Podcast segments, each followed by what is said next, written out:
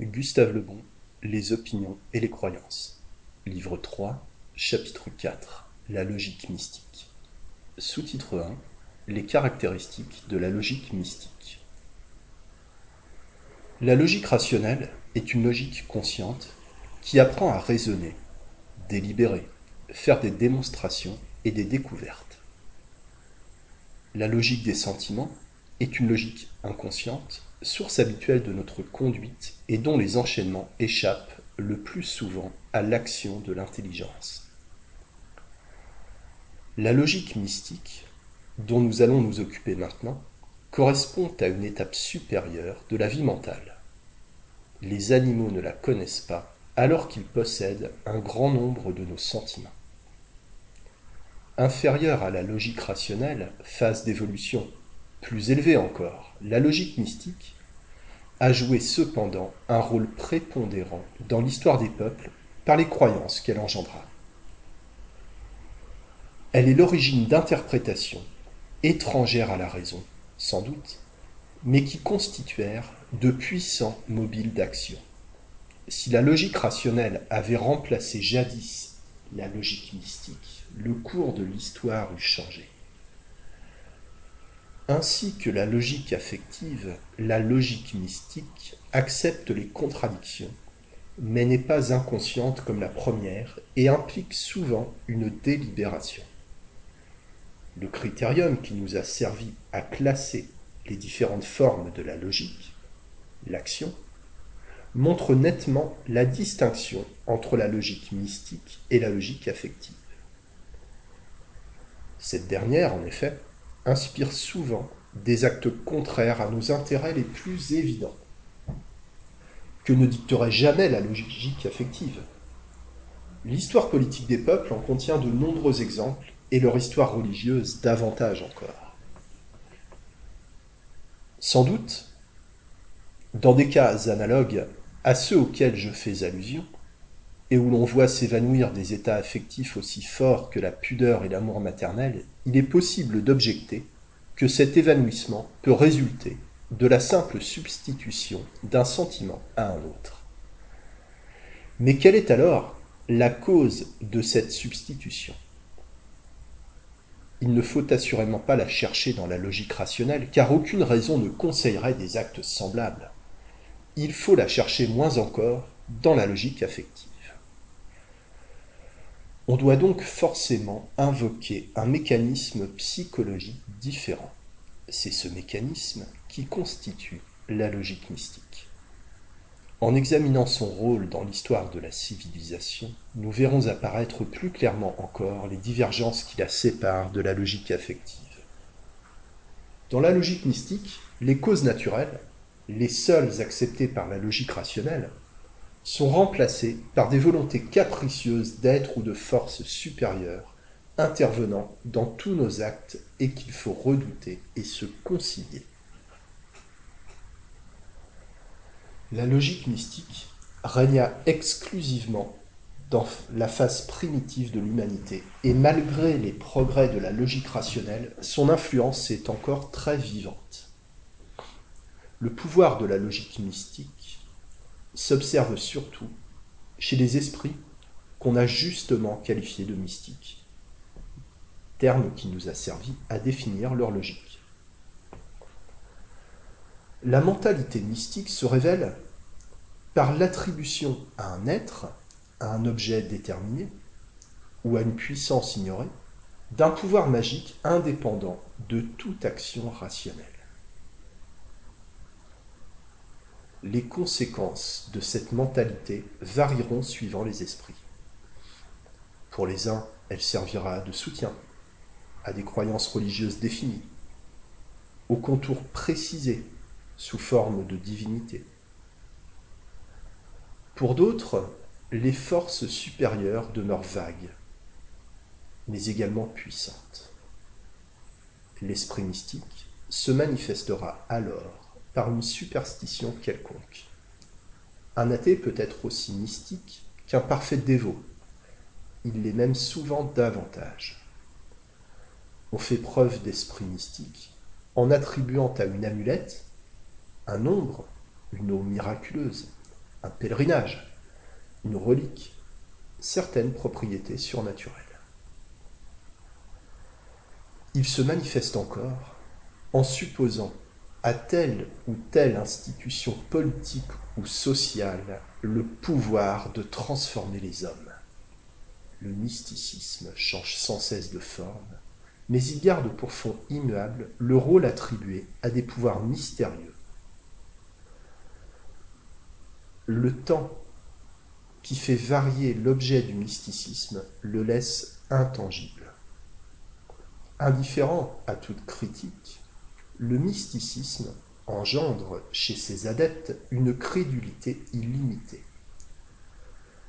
Beaucoup d'hommes qui se qualifient de libres penseurs parce qu'ils rejettent les dogmes religieux croient fermement au pressentiment, au présage, à la puissance magique de la corde de pendu ou du nombre 13. Pour eux, le monde est peuplé de choses portant bonheur ou malheur pas de joueur dont la conviction sur ce point ne soit solidement établie.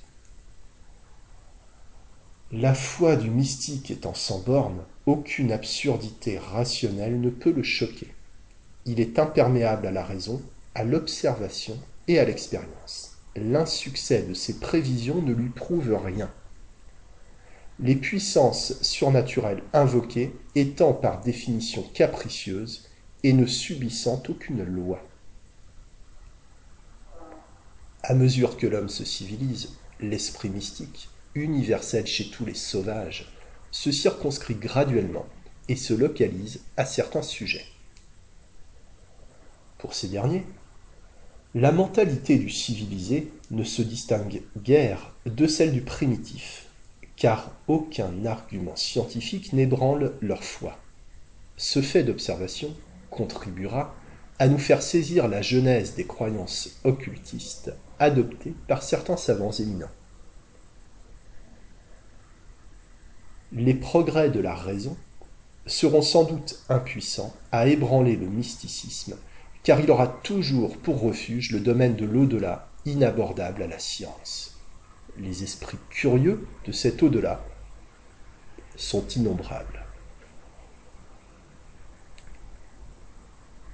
Sous-titre 2 Le mysticisme comme base des croyances. C'est dans le mysticisme que germent les croyances religieuses et toutes celles qui, sans porter ce nom, revêtent les mêmes formes, certaines croyances politiques notamment. Les conséquences de la logique mystique s'observent surtout chez les sauvages. Dénués de toute notion de loi naturelle, ils vivent dans un monde peuplé d'esprits qu'on doit sans cesse conjurer. Derrière chaque réalité visible, ils supposent toujours une puissance invisible qui la détermine. Chez l'homme civilisé, les croyances sont moins rudimentaires parce que la notion de loi nécessaire lui est imposée par toute son éducation. Il ne saurait les nier mais admet cependant que les prières peuvent déterminer les puissances surnaturelles à en arrêter l'action. La logique mystique et la logique rationnelle subsistent ainsi parfois simultanément dans le même esprit sans se pénétrer. La crédulité du vrai croyant est généralement illimitée et aucun miracle ne pourrait le surprendre puisque la puissance du Dieu qu'il invoque est infinie. On voit dans la cathédrale d'Orviedo un coffret qui, dit la notice distribuée aux visiteurs, fut instantanément transporté de Jérusalem à travers les airs. Il contient, ouvrez les guillemets, du lait de la mère de Jésus-Christ, les cheveux dont sainte Madeleine essuya les pieds du Sauveur, la verge avec laquelle Moïse divisa la mer Rouge, le portefeuille de Saint-Pierre, etc. Fermez les guillemets. Ce document, analogue à des milliers d'autres, montre à quel point le fétichisme mystique est toujours vivant. Si nous considérons qu'il reste indépendant de la qualité de son objet, nous mettrons dans la même famille le gris-gris du nègre la relique enfermée dans le coffret d'or d'une majestueuse cathédrale et la corde du pendu. On doit les regarder avec une sympathie indulgente. D'abord parce qu'ils sont des créateurs d'espérance, de bonheur, et ensuite parce qu'ils correspondent à certains besoins indestructibles de l'esprit.